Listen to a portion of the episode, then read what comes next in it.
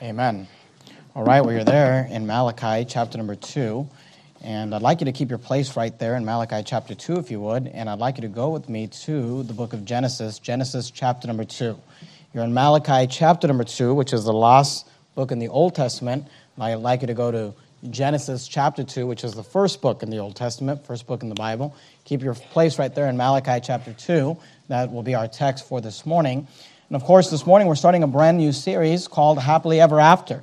And we're going to spend the next several weeks talking about the Christian home and talking about marriage and having children, raising children. And uh, I'm glad you're with us. Whenever uh, we start a brand new series, it's a good time to be in church. Uh, and I want to encourage you to commit to be with us every week of the Happily Ever After uh, series. Commit to be here uh, every week as we study this out from the Bible and look at this idea of marriage. And I, I want to begin uh, this morning by uh, talking about the institution of marriage. And I'd like to give just kind of a biblical overview over just the subject of marriage and the institution of marriage. And I want to begin here in Genesis chapter 2. We're going to go back to Malachi here in a minute. But in Genesis chapter number two, we find the establishment of marriage. And just by way of introduction, and if you're taking notes, I'm definitely going to give you some notes and things for you to, uh, to, to jot down on the back of your course of the week. There's a place for you, for you to write down some notes. And I would encourage you to do that. Like I said, we're starting a brand new series. So maybe you say, I, am not, I haven't been a good note taker. Well, you can start right now. And if you're with us every week and you take notes, you're going to have uh, several weeks worth of notes on the subject of marriage and the home. And then you can take those notes and uh, publish them and write a book. And as long as you tithe to the church, then we will be fine with that. Uh, so, Genesis chapter 2. Look down at verse number 21. Genesis chapter 2 and verse 21. The Bible says, And the Lord God caused a deep sleep to fall upon Adam. And he slept, and he took one of his ribs and closed up the flesh instead thereof. And the rib which the Lord God had taken from man made he a woman and brought her unto the man. And Adam said, This is now bone of my bones and flesh of my flesh. She shall be called woman because she was taken out of man.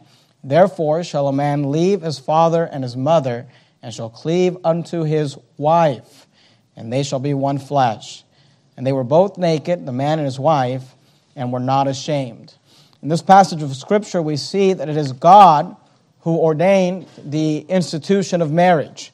Of course, if you're familiar with the story of Adam and Eve and the creation story, you know that on the sixth day, when God created Adam, he brought all the animals that God had created, brought them to Adam. And Adam named them all. Uh, but there was not found a helpmeet for Adam. And God decided to put Adam to sleep, and he took one of his ribs, and out of that rib, he created woman and brought her unto the man.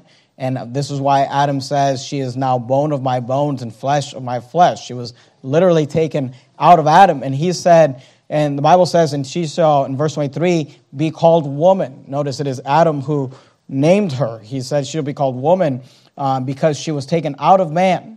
And we see that God here institutes marriage. God is, in some ways, uh, the uh, minister proceeding over this marriage union. He brings the bride, Eve. Normally, when we have a marriage ceremony, you will have the father of the bride walk her down the aisle, and it is the father who presents the bride to uh, the, the groom. Here we find that it is God who brought Eve to Adam. He brought her unto the man, the Bible says there in verse 22. And he ordained this institution, verse 24, therefore shall a man leave his father and his mother, and shall cleave unto his wife. Notice that they were now married, and they shall be one flesh, and they were both naked, the man and his wife, and were not ashamed. So it is God that instituted marriage. And of course, this should go without saying, but uh, in our crazy culture we live in, you have to uh, make sure you clearly state these things. Marriage was instituted by God, and marriage was instituted as a relationship between one man and one woman.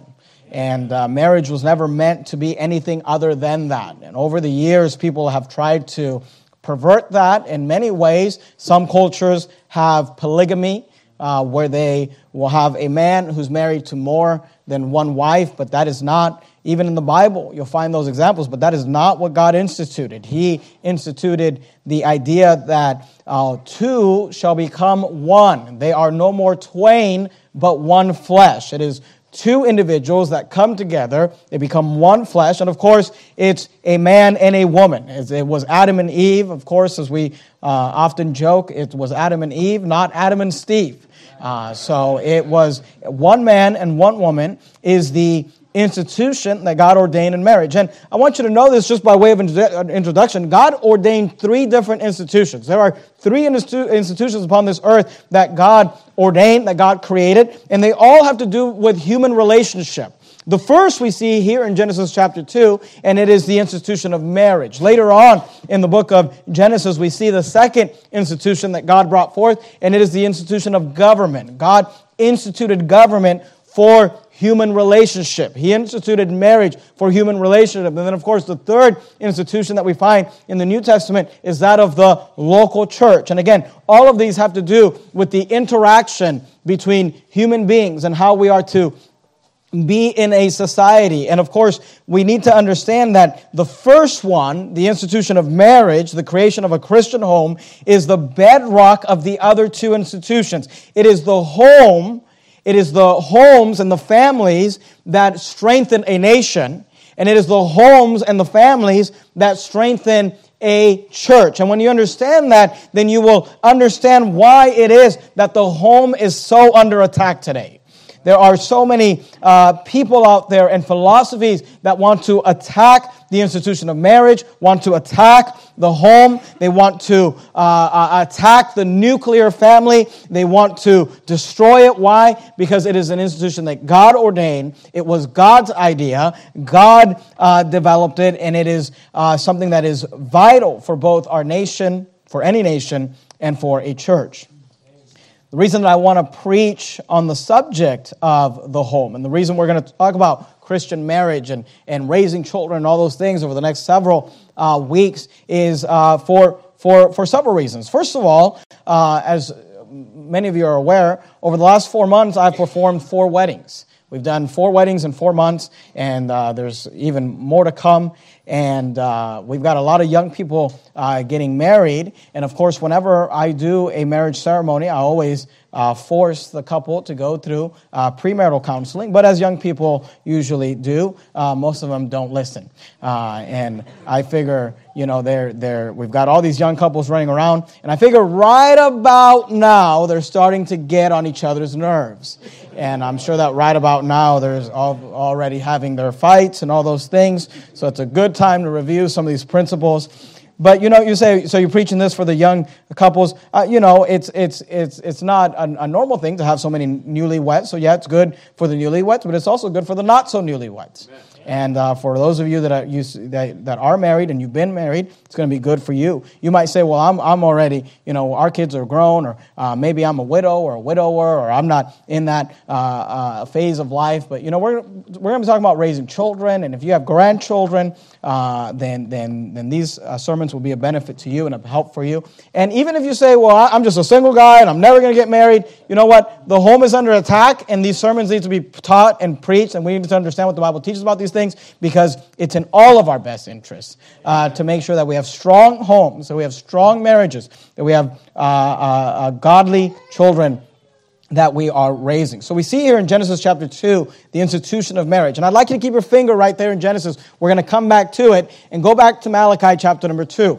Malachi chapter 2. This morning I'm preaching on the institution of marriage, and it's kind of an introductory sermon to this series called Happily Ever After. And today, what we're going to do is we're just going to do a biblical overview of marriage. Exactly what does the Bible teach about marriage? What is marriage? Uh, what, what is supposed to happen within marriage? And we're going to do it, uh, and we're going to learn it through this passage of Scripture Malachi chapter 2. Now, I understand that Malachi chapter 2 is kind of an obscure passage of scripture when it comes to marriage. It's not really the passage of the scripture that you think of, like Ephesians chapter number 5. And, and, and, and, and don't, you know, don't worry, we're going to hit Ephesians 5 and we're going to hit all those passages over the next several weeks. But what I, what's interesting about Malachi chapter 2 is that between verses 14 15 and 16, you find all the characteristics of a biblical marriage. Now, I think the reason that it's often not a passage that's preached uh, through in regards to marriage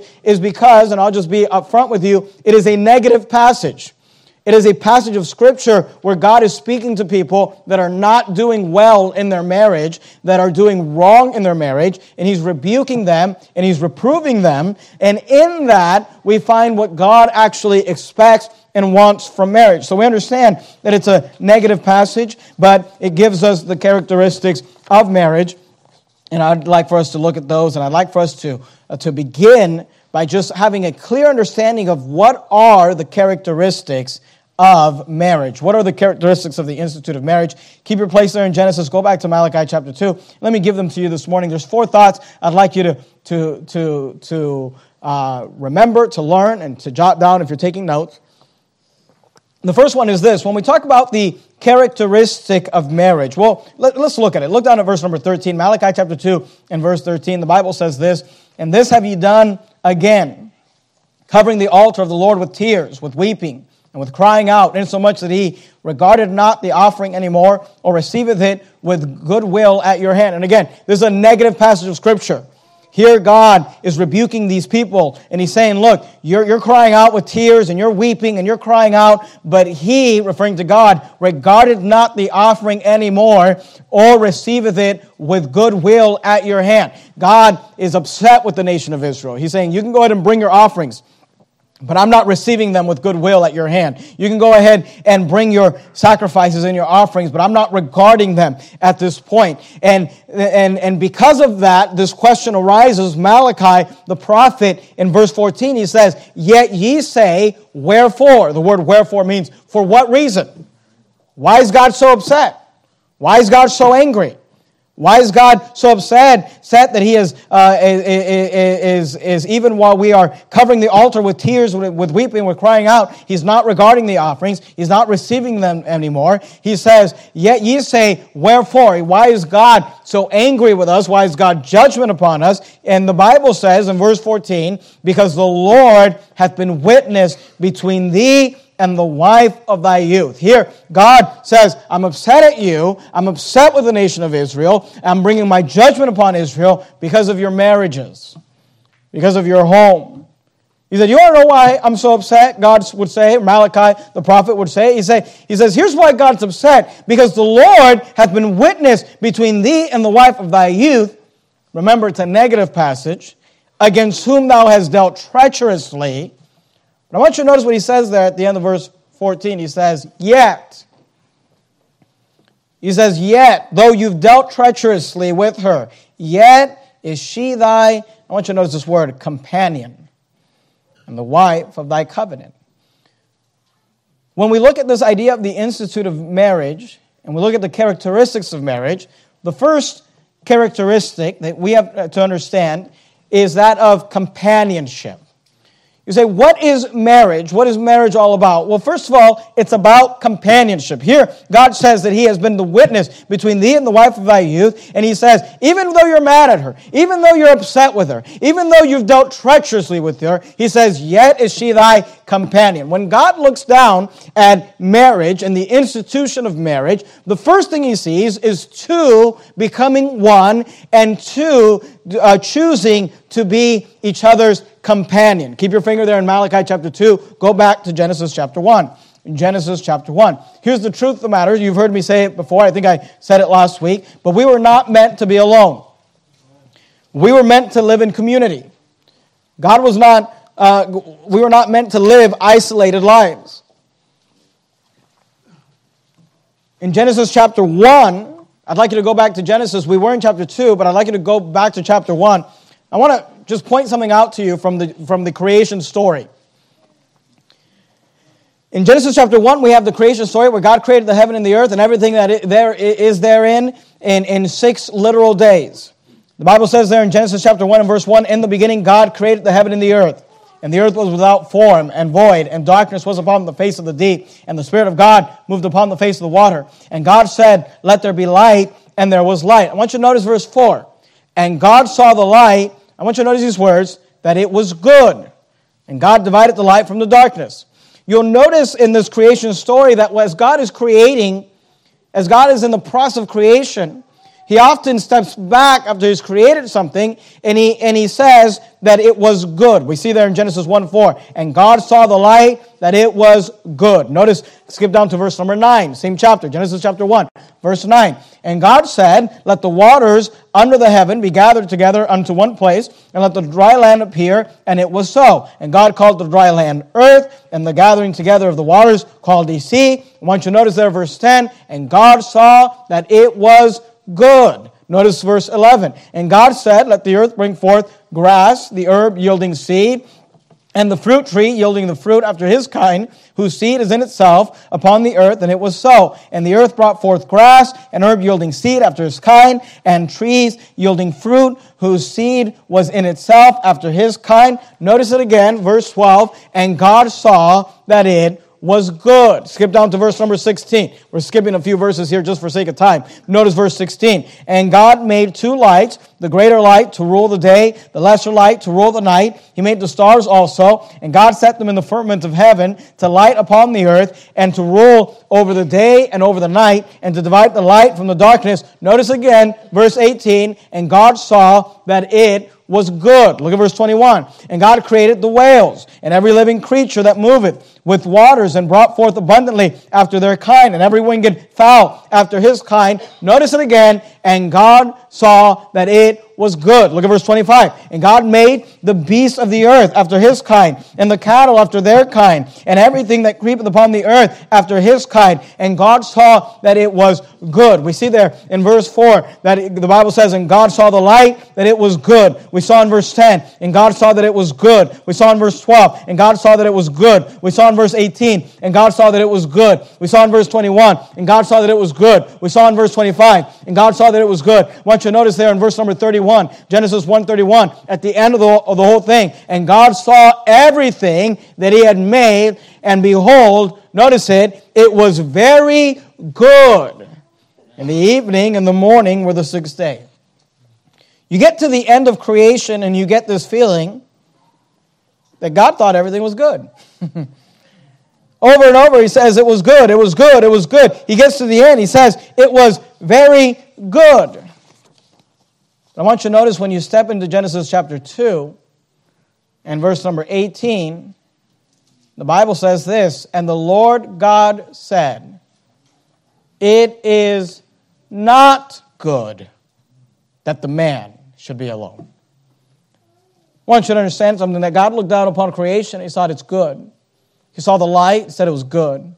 He saw the, the earth and the, and the mountains and the ocean. He said it was good. He saw the stars and the heavens and the moon and the star and the sun. He said it was good. He saw the, the, the beasts of the field and the, and, and, and the fish of the sea and the fowls of the air. And he said it was good. And he looks down at Adam and he sees him alone and he says, It's not good.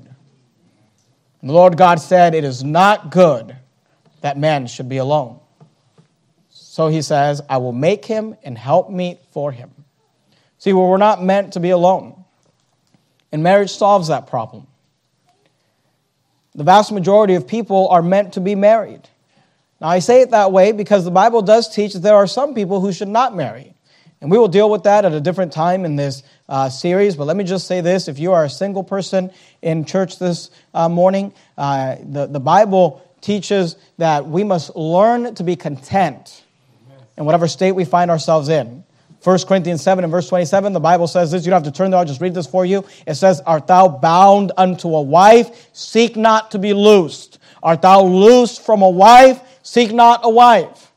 As we've been traveling through the book of Second Corinthians, I've been emphasizing that the Apostle Paul in these books, 1st and 2nd Corinthians, is dealing a lot with the subject of ministry. You can tell that Paul was not just a guy that would show up into town and kind of get a church going and leave, but he really loved these people, spent time with these people. You can tell that he counseled these people. You say, how can you tell that? Because when you've been in ministry for 11 years or uh, uh, several years, like Pastor Thompson and Miss Cherry, or 11 years, like my wife and I, you start seeing some of these things in the scripture. You're like, yeah, this guy, you know, you can tell he's dealt with with people. You say, what makes you say that? Here's what makes me say that in 2 Corinthians chapter 7 and verse 27. You know what? We spend a lot of time talking to single people about, uh, you know, be, learning to be content because they're not married. And then we spend a lot of time talking to married people learning to be content because they are married. And he says, Art thou bound unto a wife? Seek not to be loosed. Like you say, I'm not happy in my marriage. Well, don't seek to be loosed. Hey, let us help you come through this series and learn biblically how to live happily ever after. But you know what? Art thou loose from a wife? Seek not a wife. So, what does that mean? It means, look, and, there's nothing wrong with, with wanting to be married and those things, but you need to learn to be content in whatever, whatsoever state you are. And I'm going to be preaching a sermon to the singles and about preparing to be married and, and, and those things. And, and I would encourage you to just stay tuned. But let me just say this most people will get married and most people will be married. Some people uh, will not. And, and, and God has designed it that way. And there's nothing wrong with that. The point is that we were not meant to be alone. Marriage solves that problem. You say, I'm not married. Uh, well, then you, then you dead sure better be faithful to church and, and, and develop some good friendships within church. And because even if you're not married, you're not meant to be alone. You're meant to live with, within community. It's not good that the man should be alone. So when we talk about marriage and the characteristic of marriage, the first characteristic is that of companionship. Why? Because you're not meant to be alone. And if you're married, you should not be alone. And here's what you need to understand about marriage. And keep your places there in Genesis. I'm not sure where you're at right now, Genesis or Malachi. But I'd like you to go with me, if you would, to the New Testament book of First Peter. Towards the end of the New Testament, if you start at the end in the book of Revelation and you go backwards, you have Jude, 3rd, 2nd, and 1st John, 2nd and 1st Peter, and, uh, and get to 1st Peter, Revelation, Jude, Third, second, and first John, second Peter, then first Peter, first Peter. Now I realize you have your place in Genesis, and I realize you have your place in Malachi, but I'd like you to also keep a finger in first Peter. That's the last one I'm going to ask you to do that for, I promise, all right? Keep your place in first Peter because we're going to leave it and we're going to come back to it. But let me just say this. If you're married, or if you're going to get married, you need to understand that your spouse is who you chose as a partner for life. In fact, when we perform, when I perform marriage ceremonies, after we get through all the, the pomp and circumstance of having all the different people walk in and all the different things, when we're getting ready to get down to brass tacks and, and, and do what we were there to do, which is perform the vows and those things, I will often say something like this. I'll say, So then, if you, and I'll say the guy's name, and you, and I'll say the gal's name, have freely and deliberately chosen each other as partners for life. Would you please join me on the platform and turn towards each other holding hands? You say, Pastor, why do you say that? If you so and so and you so and so have freely and deliberately chosen each other as partners for life, why do you say that before you have them take the vows? Here's why I have them say that because that's what marriage is. It is a choice to make this individual your partner for life, your companion, the person that you will uh, spend your life with. 1 Peter chapter 3, are you there? Look at verse 7. 1 Peter chapter 3, verse 7. Notice what the Bible says. Likewise, ye husbands. And we're going to look at 1 Peter in this series uh, later on, but I want you to notice this, this, this verse, just verse 7. Likewise, ye husbands, I understand we're jumping in the middle of a context here, but he says, Likewise, ye husbands, I just want you to know this, this little phrase, dwell with them. Why would he say dwell with them? Because you're choosing a companion, a partner for life. God said that I will make him an help meet a help suitable for him. Here he's, the Bible says, likewise, ye husbands dwell with them according to knowledge, giving honor unto the wife as unto the, weak, uh, the weaker vessel. Notice, as being heirs together of the grace of life. Let me just point out a couple things that I always like to point out whenever I find myself in this verse. First of all, I want you to notice that it says about the wife that she is the weaker vessel. And we often highlight that in the sense that the, the females are physically weaker and all those things, obviously, than a man. Look, uh, we live in this world that says men and women are equal. Really? Your body doesn't say so. It's not, it's not, you, you could tell yourself that because that's what Sesame Street taught you, whatever liberal shows you watch. But science doesn't tell you that.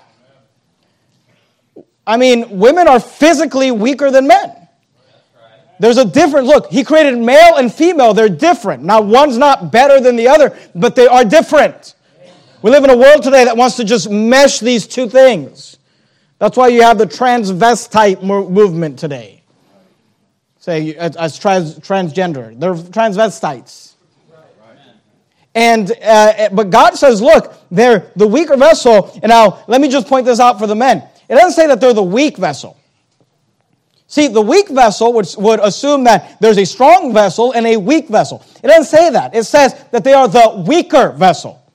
You know what that means? Is that God looks down at man and says, man's weak, and then he looks down at the female and he, say, and he says, and she's weaker. So, men, don't get too hyped up upon your own strength. God looks down at you and says, You're weak. You say, why do you need to, why do you need to remember that you're weak? Because you know, sometimes men need to remember the fact that they can't do it on their own and you need God. Right. You need God to be the husband that God's called you to be. You need God to be the father that God's called you to be. You need God in your life. So a man is not the, you know, the strong one and she's the weak one. No, no. God says you're weak and she's weaker. Anyway, I don't know what that had to do with anything. It's just interesting. Likewise, ye husbands, dwell with them according to knowledge, giving honor unto the wife as unto the weaker vessel. Notice, and being, I just want you to know this heirs together. Your partners. You're heirs together. You're not better than her. She's not better than you. You're both saved, hopefully, Lord willing. That's a sermon we'll cover in another, another part of the series. You're both saved. You should be both saved. You're, you're both inheriting. You're both inheriting uh, uh, uh, heaven one day. You're heirs together of the grace of life. So the idea is this that when we talk about marriage, uh, a marriage is a union of two companions. It is companionship. And let me just say this uh, your spouse ought to be your best friend. Amen. Period. In fact, you husbands, if, if you have this idea like, oh, she's my wife and here's my best friend, you're wrong. That's wrong. Stop saying that. Stop thinking that. Your wife ought to be your best friend. Ladies, your husband ought to be your best friend. I'm here to tell you something. When you got married, you decided this individual is going to be my number one human priority relationship in my life. Say, why do you say your number one human relationship? I say it that way for a reason. Because obviously, in all things, he should have the preeminence. Amen. Seek ye first the kingdom of God and his righteousness. God should always be first in all of our lives, but when it comes to human relationships, that wife or that husband ought to be your number one companion, your number one priority. That ought to be your, you say, my wife's not my best friend, then make her your best friend. My husband, I don't really get along with him. Then, then learn to get along. You say, How do I do that? Well, we've got about 10 weeks worth of sermons that are going to help you. So, number one, we see the, the characteristic of the institute of marriage. What is it? It is companionship. Go back to Malachi chapter 2, if you would. Malachi chapter 2. I want you to notice the second characteristic we find here in Malachi chapter 2. Not only do we see companionship, she is thy companion. Yet is she thy companion, he says. In Malachi chapter 2 and verse 14, I want you to notice that he says, Yet ye say, Wherefore? Notice he says, Because the Lord hath been witness. Here God is referring to not only a marriage, but a wedding ceremony. The Lord hath been witness between thee and the wife of thy youth. Here, Malachi, the prophet, is telling these men who are dealing treacherously with their wives, he says, Do you understand that on the day that you got married, on the day that you walked down the aisle, on the day that you set those vows, and you set those vows uh, before your friends, often at weddings that we perform, I will say something along these lines, before your family, your friends, and our Heavenly Father. You say, why do you say that? Here's why. Because when you take those marriage vows, you need to understand. You see, you, you, you, you spend all this time planning these wedding ceremonies, and you got all these invitations, and you set them all out, and you make sure that your, you know, uh, your, your every every person that needed to be invited was invited, and and, and your your close relatives and your not so close. Relatives. You know, you went through a list and decided I'm going to invite these people, not these people, whatever. But I'm here to tell you, there was one person, the most important person, that was present at that ceremony and it was God Almighty God. God was a witness to your wedding.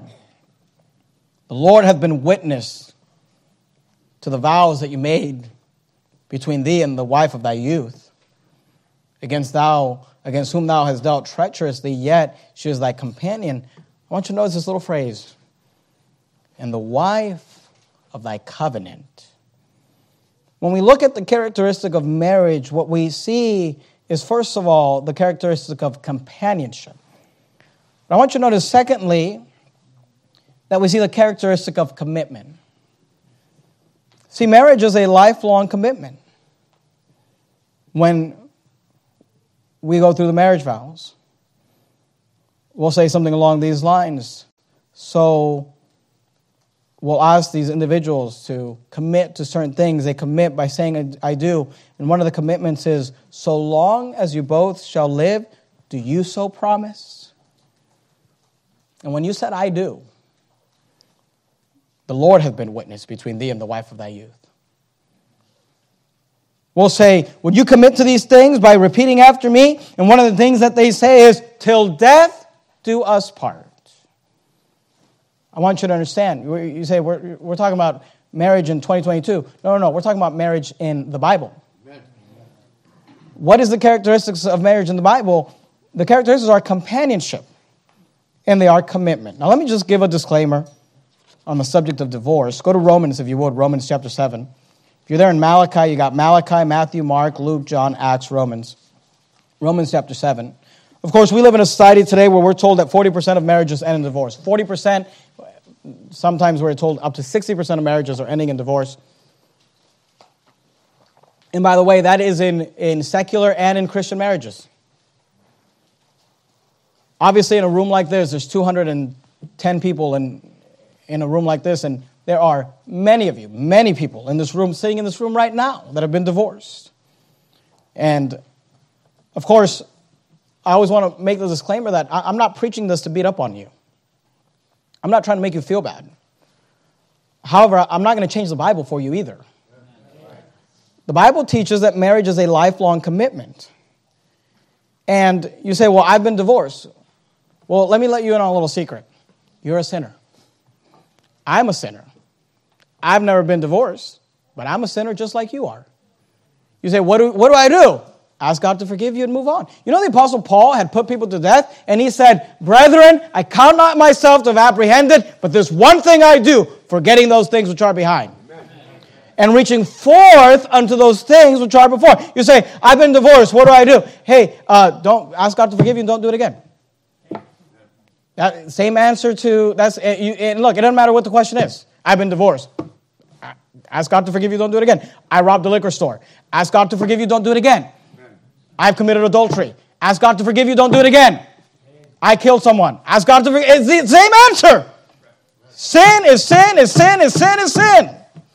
But when we talk about marriage, you have to understand that God wants a lifelong commitment. And look, here's what I know for those of you that have been divorced. And look, you, we've had conversations. You, you know, my wife and I love you. We don't treat anyone here like a second class citizen. Many people have been divorced. They didn't know. People come to our church and say, I wish somebody would have taught me these things. Here's what I know about those of you that have been divorced, whether we've had a conversation about it or not. Here's what I know about you because it's true across the board. Everyone who's ever been divorced refers to it as one of the most painful things they've ever gone through in their life. In fact, when people are surveyed and studied and they talk about the most difficult, anxious, stressful times of their lives, two things that are always put at the top of those lists are divorce and bankruptcy. Here's what I know about you if you've been divorced, you wouldn't want that for your children.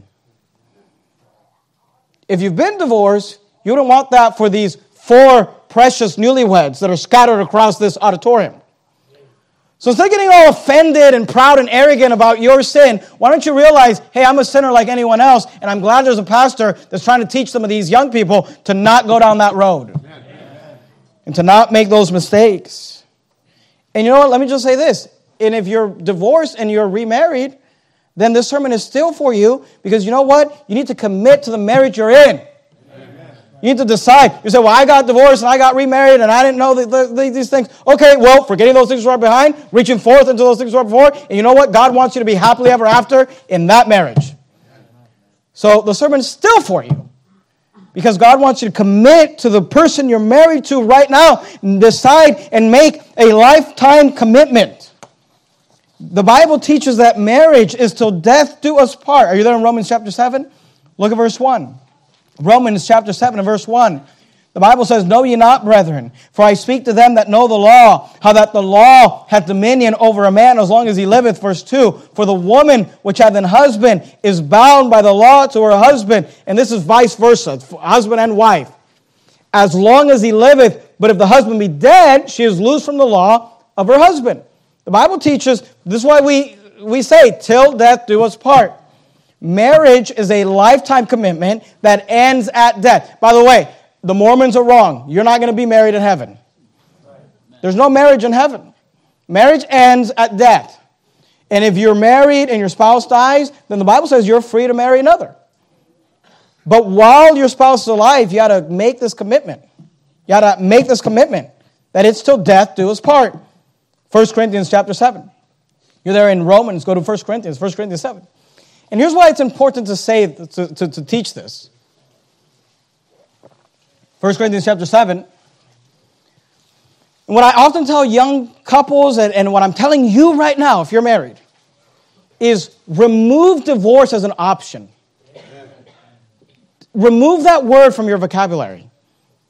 I mean, if you have to go home and open up every dictionary in your house and cut the word divorce out of the dictionary, forget about that word.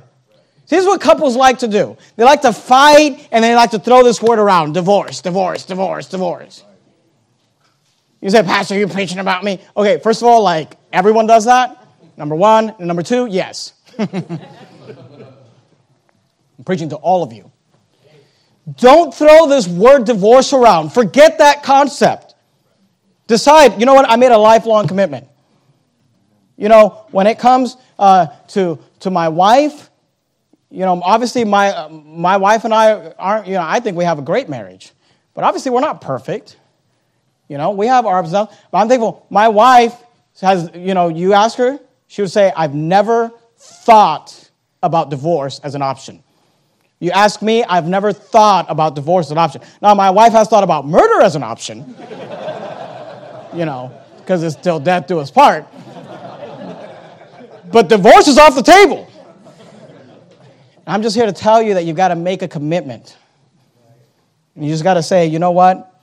Biblical marriage is companionship. Biblical marriage is commitment. And here's what you need to understand when you got married, you entered into a covenant. See, people, they get this idea, they say, oh, I made a vow to my spouse, and you did.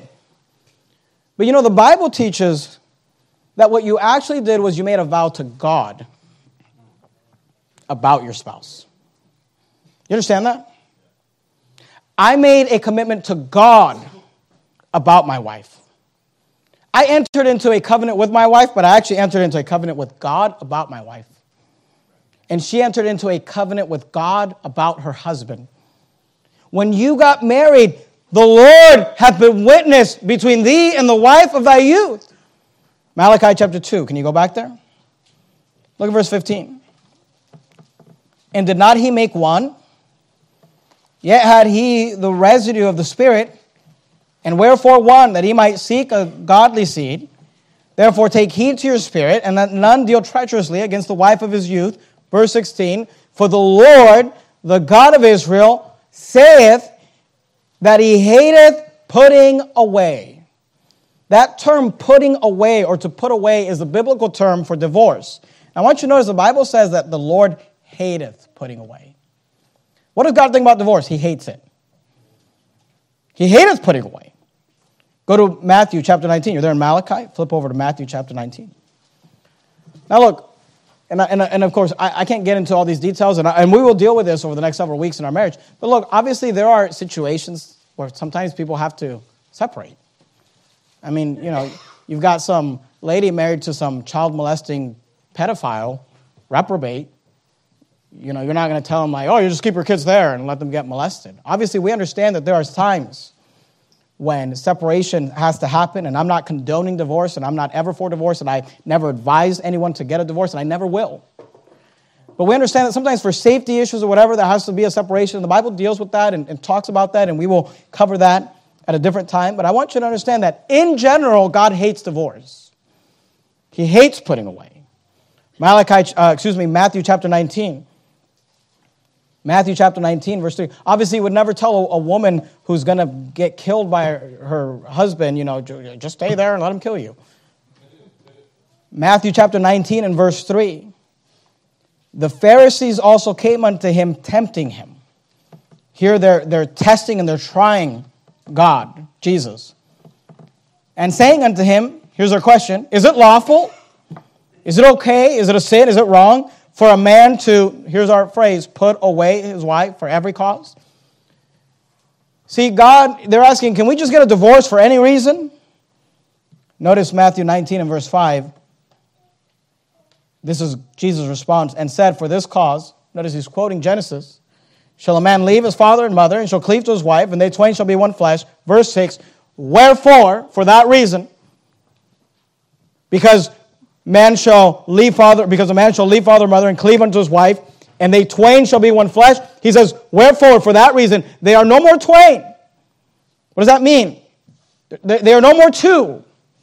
There's not two individuals. See, at the marriage altar, two individuals come to that altar and one leaves.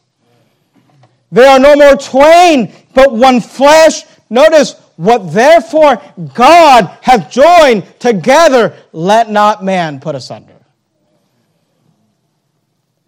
So, the characteristic of an institute of marriage is commitment. You got to commit to your marriage. I understand that marriages have heartaches. I understand that they have difficulties. I understand that they have issues and problems, and sometimes you need help, and that's why God has given you a church, and that's why God has, has given you a pastor and a pastor's wife. But you got to decide right now I'm going to commit to this thing. So we see companionship, we see commitment. I want you to notice, keep your place right there in Matthew 19. Go back to Malachi chapter 2. Here's a third characteristic for you in Malachi chapter 2 and verse 15, he says, And did not he make one? You'll find that whenever you find scriptures about marriage throughout the Bible, you often find this analogy that two shall become one, or this idea of one flesh. And this can be applied in many different ways, but to be perfectly honest with you, and without spending too much time on this, obviously, in a mixed company with children, the reference to becoming one flesh is primarily referring to there's the many ways you can apply it and different things you can apply it to, but it, the application as you study in Scripture has to do with the physical relationship of a husband and wife. They become one flesh.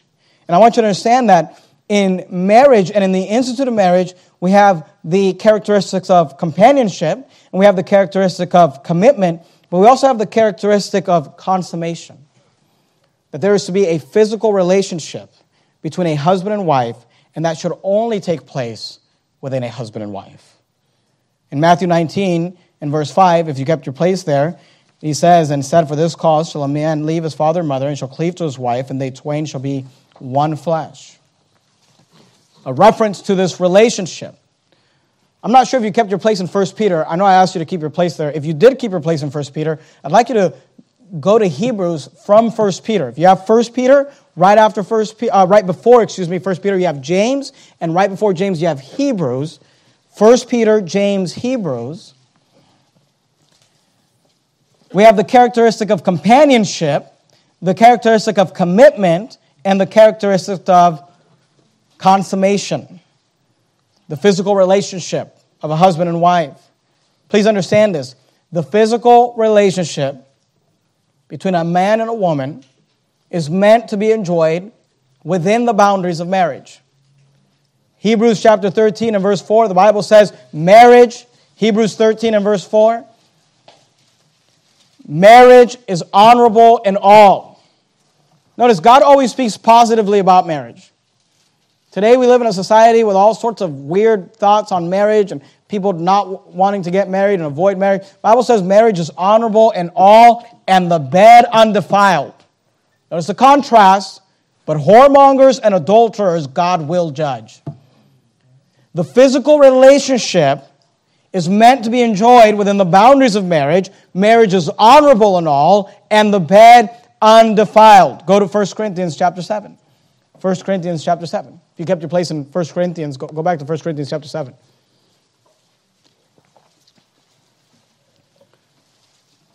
Not only is the physical relationship meant to be enjoyed within marriage, but you've actually, the Bible teaches that it is the responsibility of both husband and wife to engage in that physical relationship.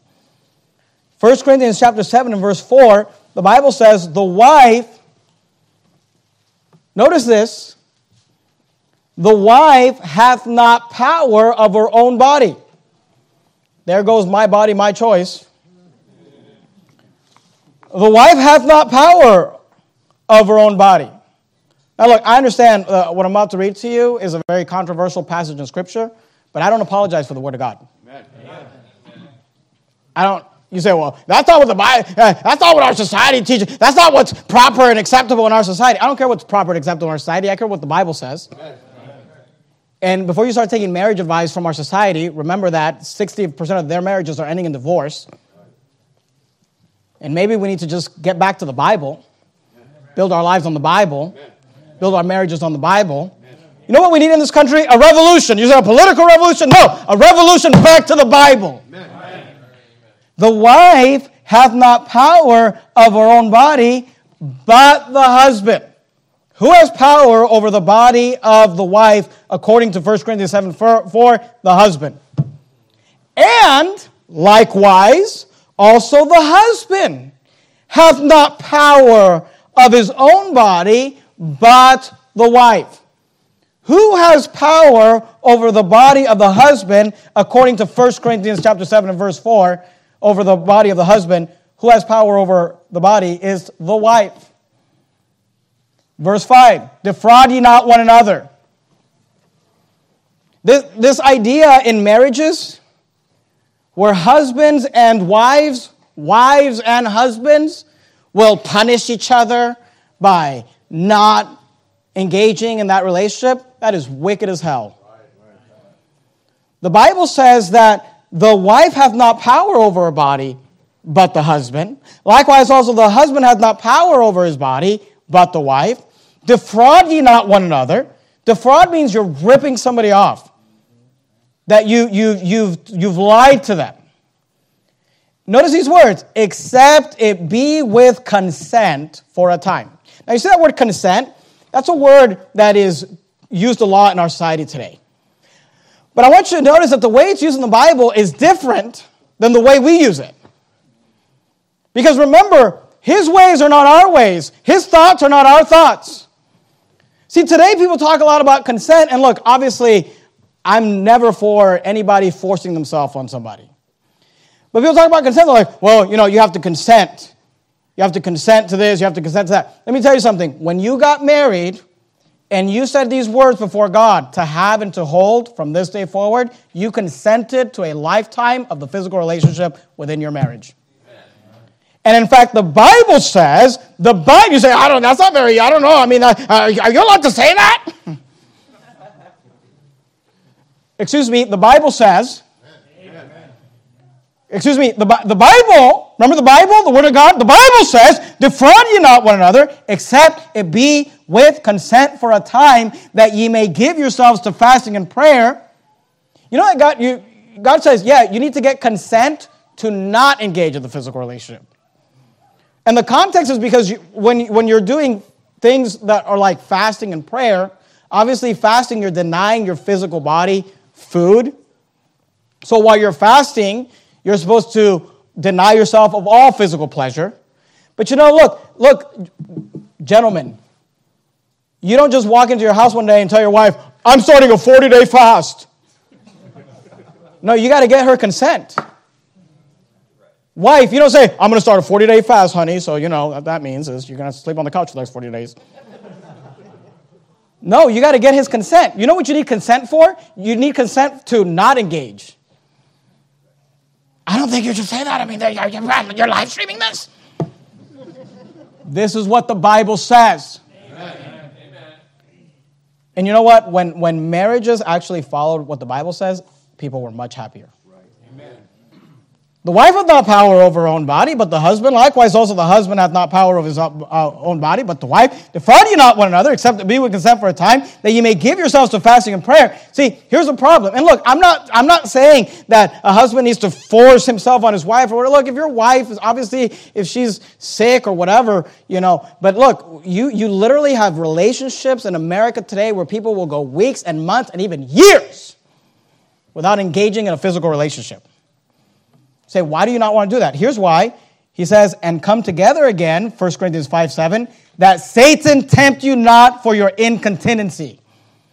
He says, look, God gave you a spouse, God gave you a partner to meet your emotional, spiritual, and physical needs.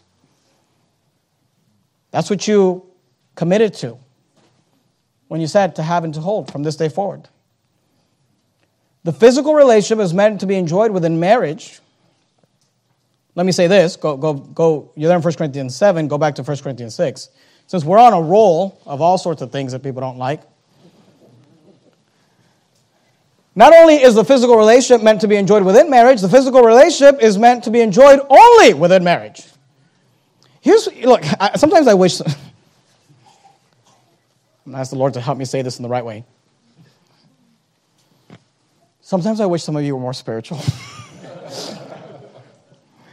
because if you were, you would get how hilarious our culture is.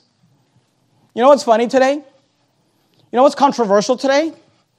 Here's what's controversial. You tell married couples that they should be having the physical relationship. That's controversial. Now you got to get consent. No, actually, the Bible says you're supposed to get consent not to. And then you know what's also controversial? You tell people that are not married to not have the physical relationship. That's controversial.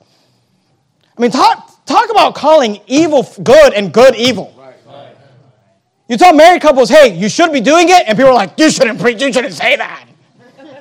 and then you tell unmarried people, you shouldn't be doing it, and they're like, you shouldn't say that. And then we wonder why we're in the mess we're in.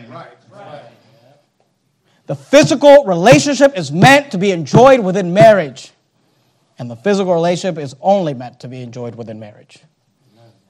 1 Corinthians 6 and verse 13.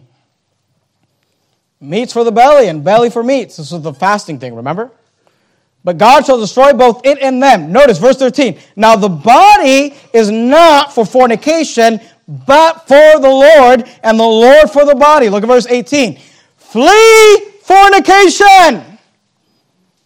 Every sin that a man doeth is without the body. He that committeth fornication sinneth against his own body. Let me tell you something. There is something different about sexual sin.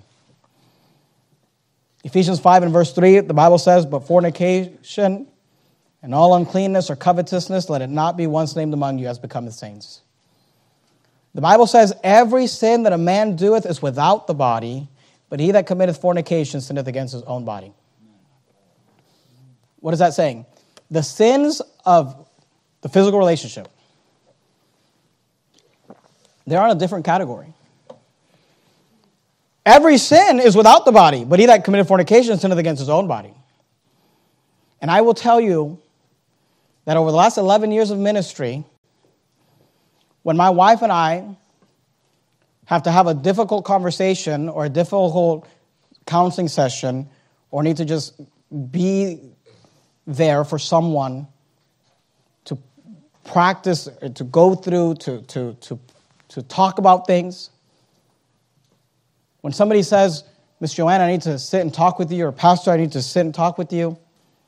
When a lady says that to my wife, or a guy says that to me, they sit down in my office, or they sit down in a private place, and they begin to say, When I was 13 years old, when I was 11 years old, when I was 17 years old. The story usually doesn't go, I stole a Kit Kat bar from a 7 Eleven and I've just been feeling really guilty about it for the last 20 years. When a 30 and a 40 and a 50 year old sit down in front of you and they start to tell you, when I was 13 years old, you know where that story is going to go. It has to do with something that was physically done to them or they engaged in or whatever. Why? Because Every sin that a man doeth is without the body, but he that committeth fornication sinneth against his own body. Now, obviously, if you're a victim, that's not your fault, and, and God can help you with that.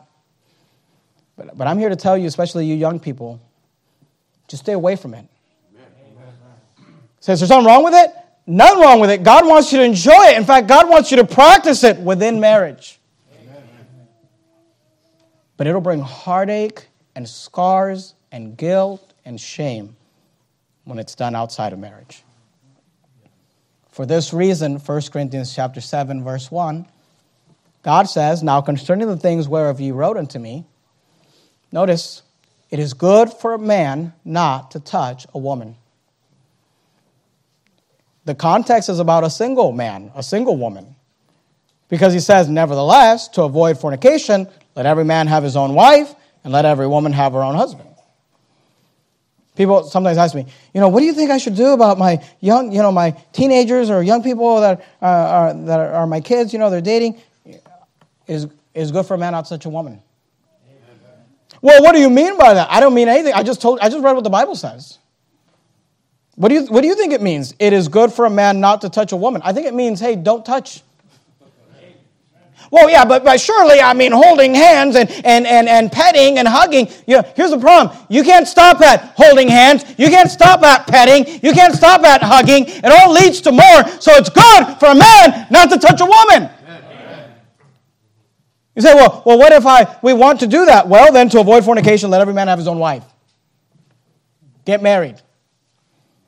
Let every woman have her own husband. You say, why? Because the physical relationship is meant to be enjoyed within marriage and it's not meant to be enjoyed outside of marriage, period. Amen. So don't do it. The characteristics of the institute of marriage are companionship, commitment, and consummate. And you can sit there and look, you are the authority in your home and you do whatever you want in your home. But if you're going to ask me a question, I'm going to give you a Bible answer. Well, you know, what we decided is that we can, we're going to let them hold hands and they can do a side hug. They can do a side hug. Not a, not a full on hug, but a side hug. Okay, show me verse. Where, do you see that? First Corinthians, your opinion? it says, it is good for a man not to touch a woman. That's what it says. Now, you do whatever you want. But don't ask me questions you don't want a biblical answer for. And I'm going to preach to you what the Bible says. Malachi chapter 2 we see the characteristics of the institute of marriage. We need companionship. I wish, and I'm not going to stand up here and tell you that I'm perfect or my wife's perfect or whatever. But I can tell you this, and I think, and I know my wife would agree. I can tell you my wife is my best friend. And I think I'm her best friend. I hope so. I feel bad for some of you. You'd rather enjoy time with other people than the person you're married to.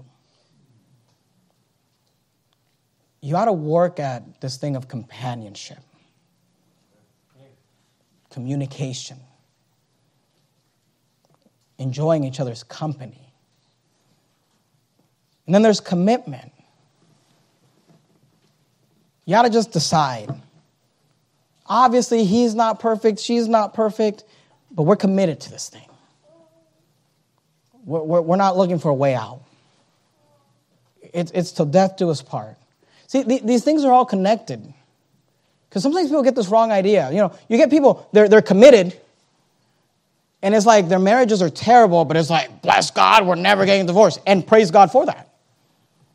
But let me tell you something. I don't know about you, but I don't, I don't want to I don't want to have this attitude that says, you know, I can't stand her and he can't stand him, but you know, we're, we're committed to this thing to the bitter end. I mean, you go ahead and live that way, but you know, I, I want to be married to my wife for the rest of my life, but I, I want to enjoy it in the process. You do that through companionship.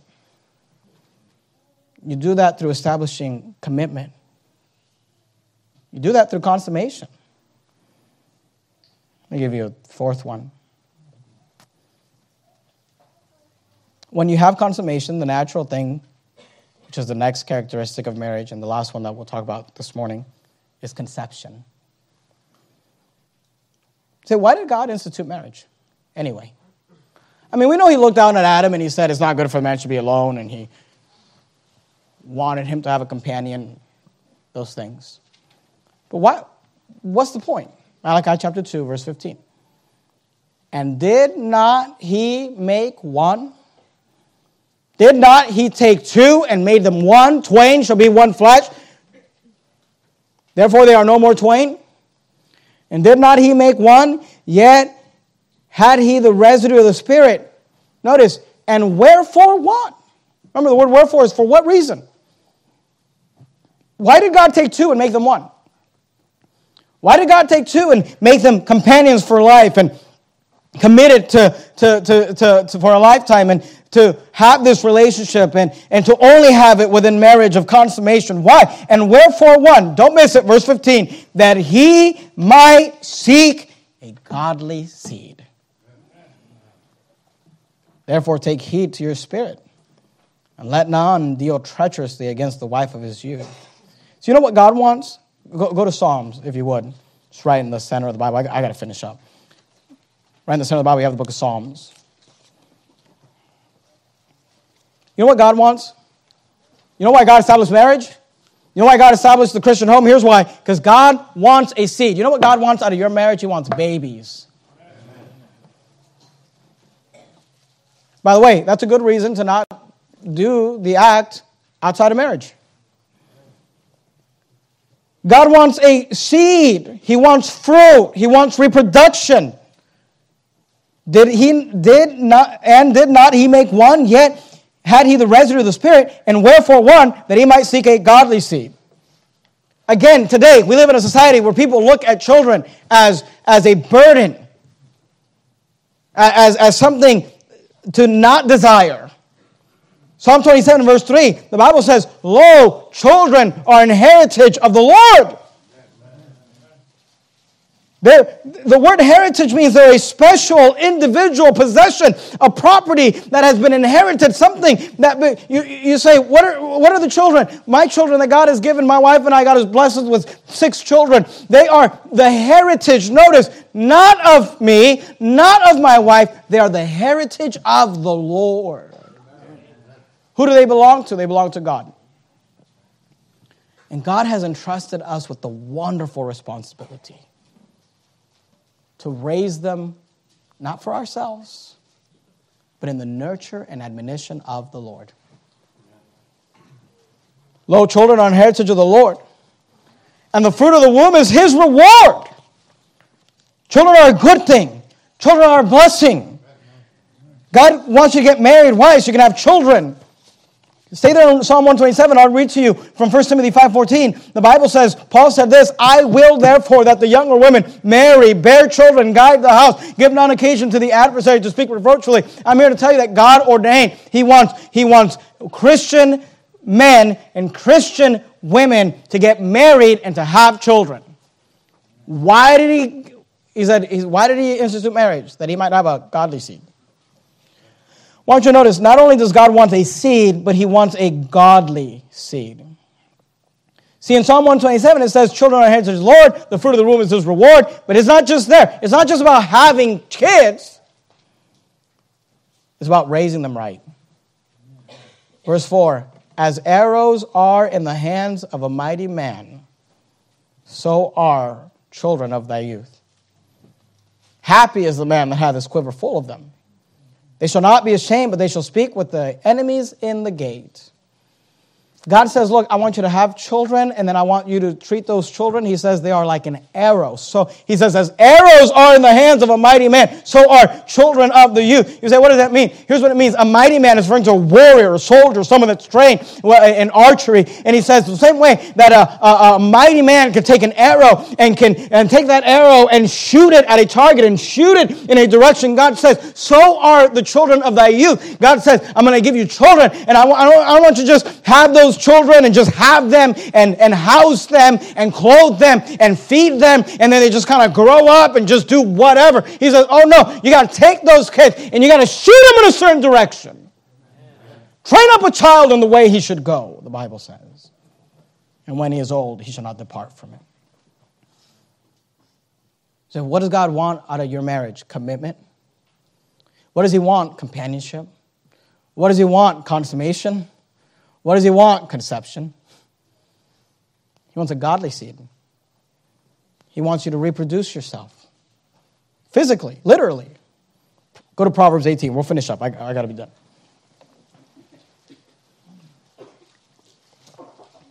You're there in Psalms, just turn over to Proverbs. And again, you notice that all these things go are counterintuitive to what our society says. What does society say? Society says have the physical relationship before marriage, and then when you get married, stop having it. society says don't have children. You know what? God, everything that society says, God, God says is different. God says have children. Look, we live in this weird culture where men are becoming women, women are becoming men. They're reprobate weirdos out there. And I, all you say, you know, what about them having children? The only thing I praise the Lord for is that they're just having their one kid, their two children. So, what do you say to, to, to people that actually love the Lord and care about God and follow biblical principles? Have children. Raise them in the nurture and admonition of the Lord. You know, and and and and, and maybe maybe we can just eventually outnumber them. Eh, you know, every, every, every one of the, hey, we just had four couples get married. Hey, let me, let me tell you four couples. Have children. Amen. They're a blessing. God wants you to have children. By the way, and this is a sermon for another day, but a lot of marriages struggle when they don't have children. Because there's something about having a child that just kind of connects you and commits you. And it kind of becomes this, this, this thing that you're, you're raising these kids together. You know? And to, to you, maybe I'm using the wrong terminology, but in some ways it kind of, it's like you against them, you know? My wife and I, we had our first kid, you know, our first, our son, and it was just kind of like two against one, you know? Then we had our second, and it was like, you know, one on one. Then we had our third and our fourth. Then we went to like zone defense, you know? now they've just outnumbered us but it gives you something to work towards together. Go to Proverbs chapter 18. Proverbs 18, verse 22. Proverbs 18, 22. Whoso findeth a wife findeth a good thing. Praise God for that. And obtaineth favor of the Lord. I understand that you preach a sermon like this and people feel bad. Many people are struggling in their marriages. And people struggle from one time to another. But I want you to know this that God, whoso findeth a wife, findeth a good thing. God believes that you, in the marriage you're in, with the person you chose, could live happily ever after. I know marriage is hard. We want to help you. So I encourage you to come back next week. You say, You said some things I didn't like. Well, it's the Word of God. But if you follow the Bible, if you build your marriage on the Bible, you can be fulfilled and happy. And that's what God wants for you.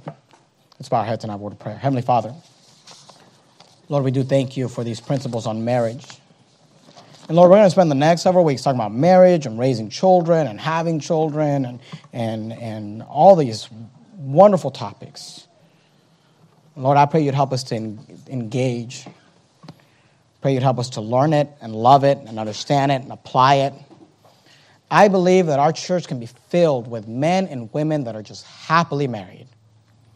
Raise godly children, an army of Bible believing Christians and we can do it through your word. I pray you'd help us to do it.